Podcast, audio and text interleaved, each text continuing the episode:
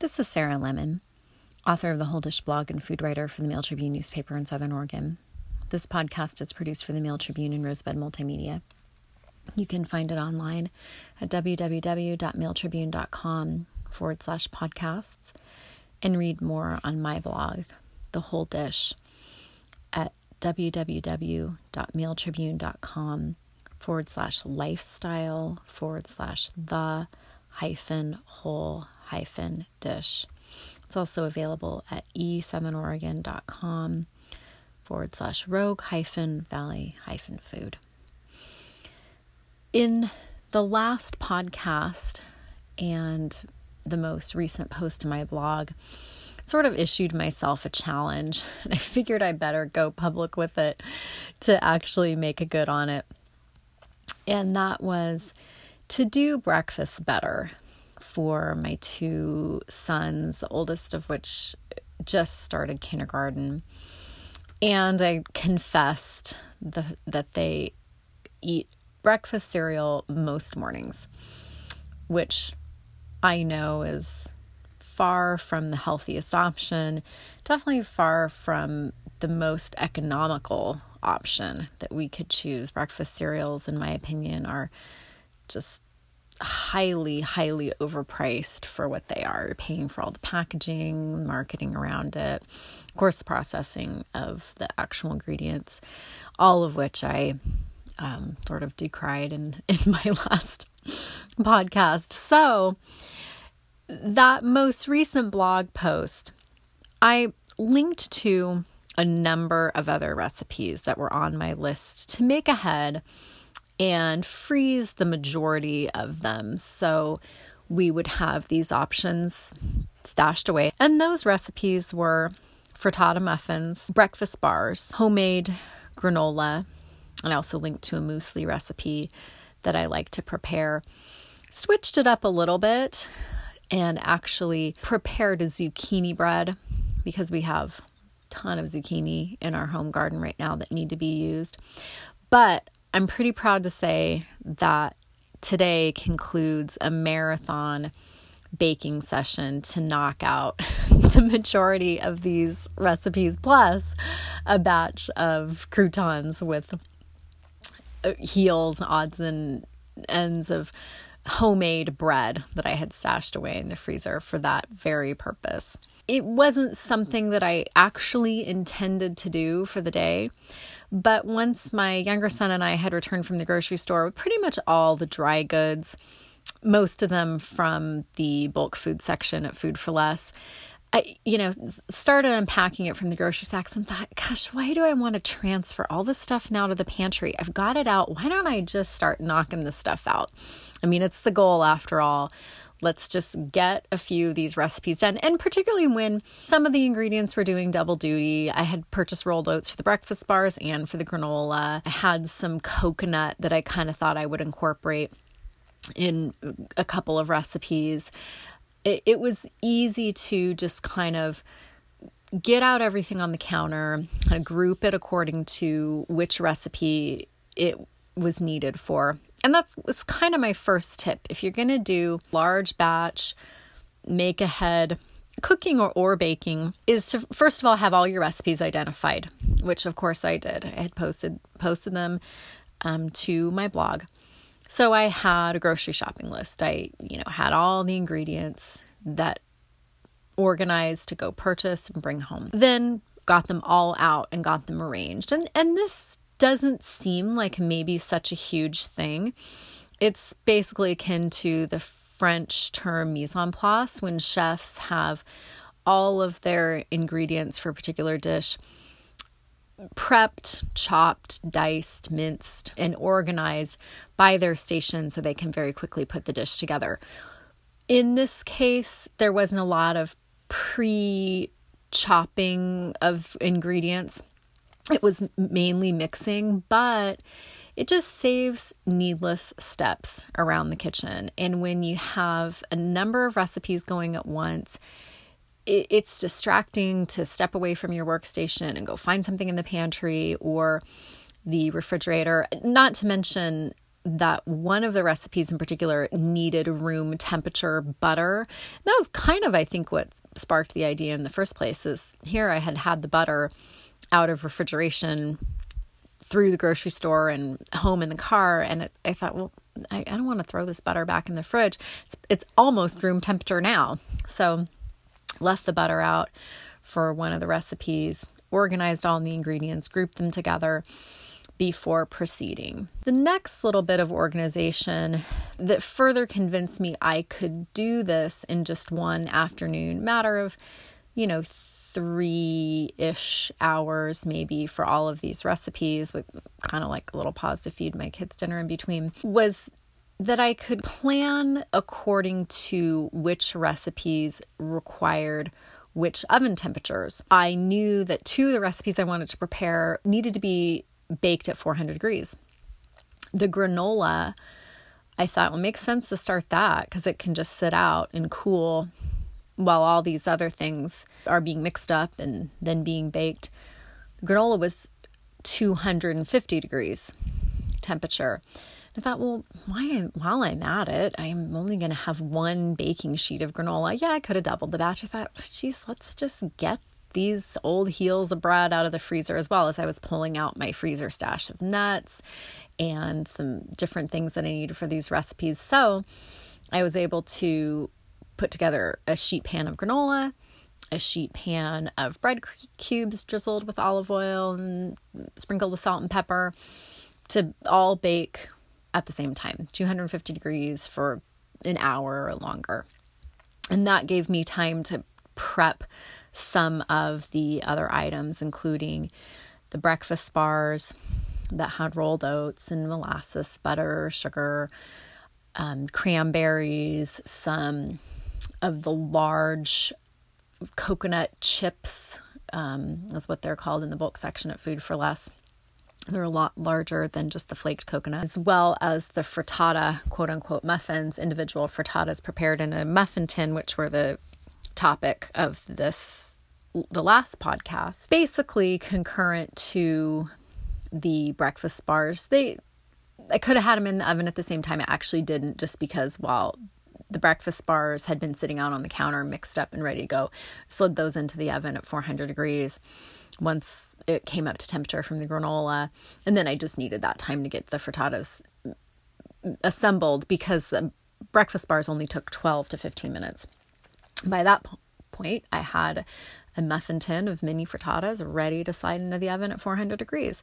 So it worked out really well that way. I saved my zucchini bread, which calls for an oven temperature of 350 degrees, for last, simply because I got the batter mixed up on the heels of the breakfast bars using the same mixing bowl. I didn't even bother to clean it because it's a very, very similar mixture, starting with butter and sugar creamed together, eggs.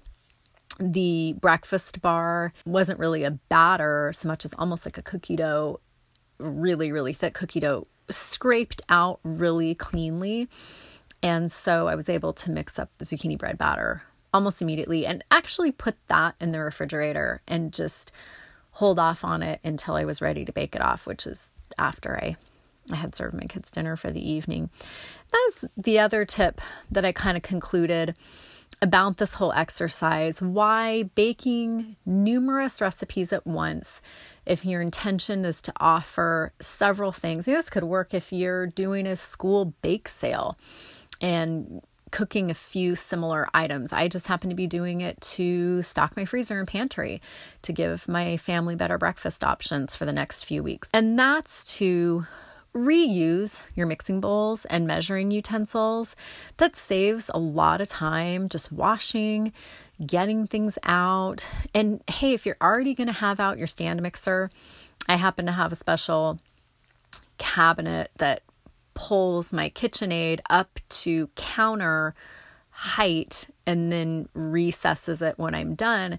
But a lot of people have to do a lot more to manipulate a heavy mixer right where they want it on their counter. They maybe have it pushed away in a corner until they're ready to use it. If you're to have, get your mixer out for one recipe, geez, make the most of it. You know, mix up more than one batch of cookie dough, do doubles, put it in the freezer. And then when you need something last minute and, you know, have time to mix up cookie dough, it's there, ready to be used. And in fact, I've had great success slicing barely thawed cookie dough, mostly still frozen, and putting it right on a baking sheet, in, still in frozen rounds putting it in the oven, and the cookies come out perfectly. So many baked goods, quick breads in particular, um, cookies, cupcakes, all freeze beautifully, which was my idea, of course, with these breakfast bars with the zucchini bread. I was able, of course, to reuse the same bowl for mixing the dry ingredients several times. I mean, they're similar enough. They're just flour usually and your leavening agents, salt.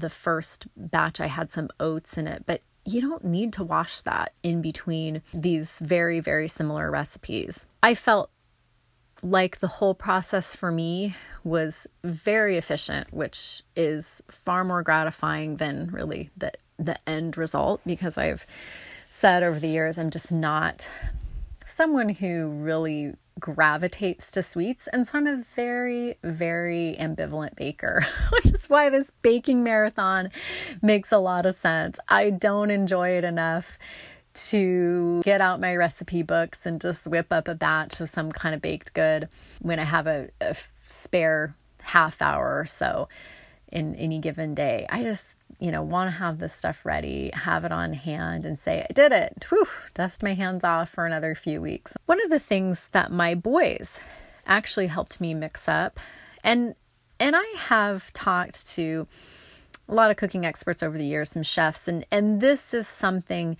that I've heard more than one person say over the years so simple for kids to do. My boys are very into cooking, very into helping in the kitchen. And this was kind of a no brainer. It helped. It was the first thing we did, and it still, their attention span was still there. And that's the granola. And I used this recipe posted to my blog called Homemade Have It Your Way Granola. And that was published in 2011 on November 30th handmade have it your way granola. And there's a few different flavoring suggestions, hence have it your way. And they are Dutch apple, Jamaican, and chocolate cherry suggested in this recipe. Of course, can make granola any way you like with any nut, any dried fruit, any seed. That's kind of the whole point.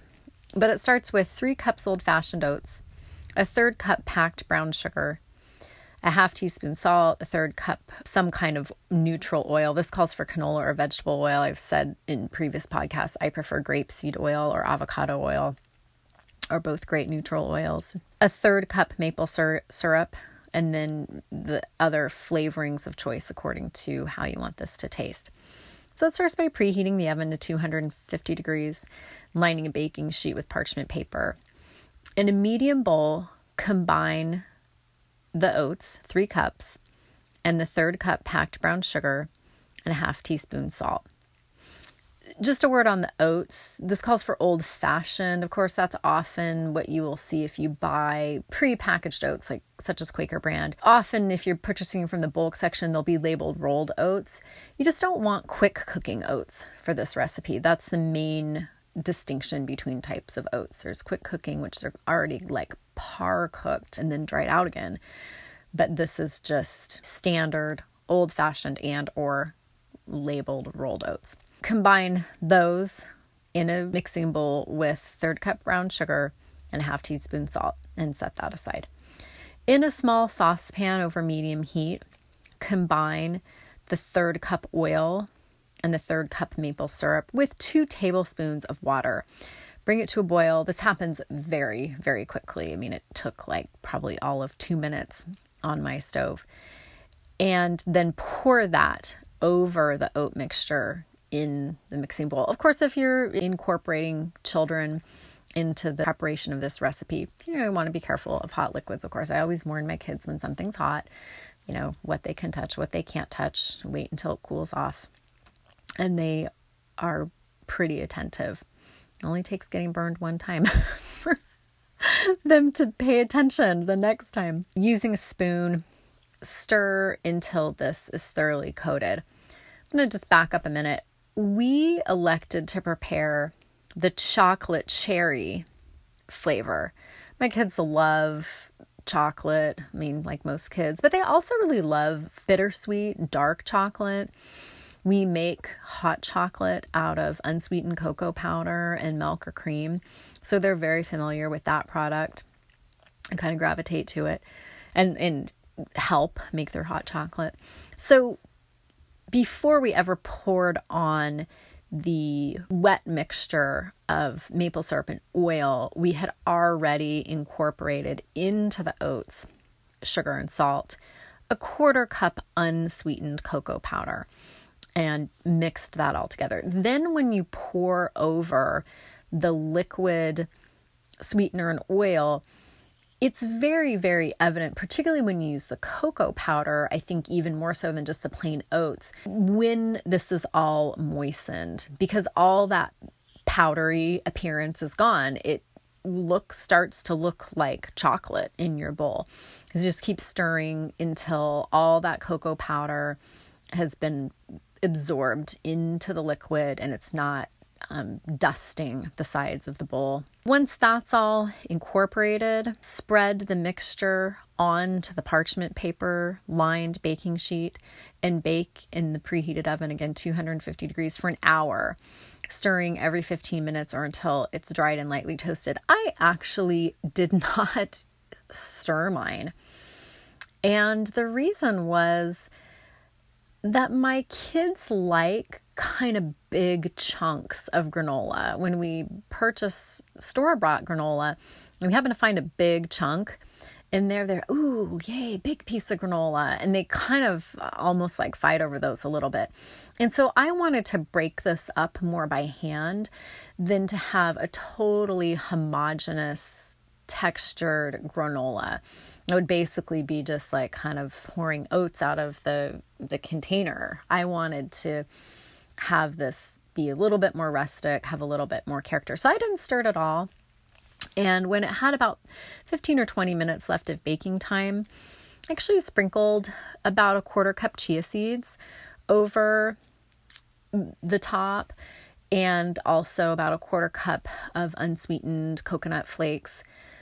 Chia seeds or something I like uh, one of our favorite store bought granolas also has chia seeds. I keep them on hand, although I don't use them in everything, mainly hot cereals, but I think that they're a good addition in this case and just add extra protein, extra fiber. After that had all cooked for about an hour, took it out of the oven and let it cool completely. And I left it for a couple of hours because, again, I had other recipes I was dealing with. I didn't need to do anything with it immediately.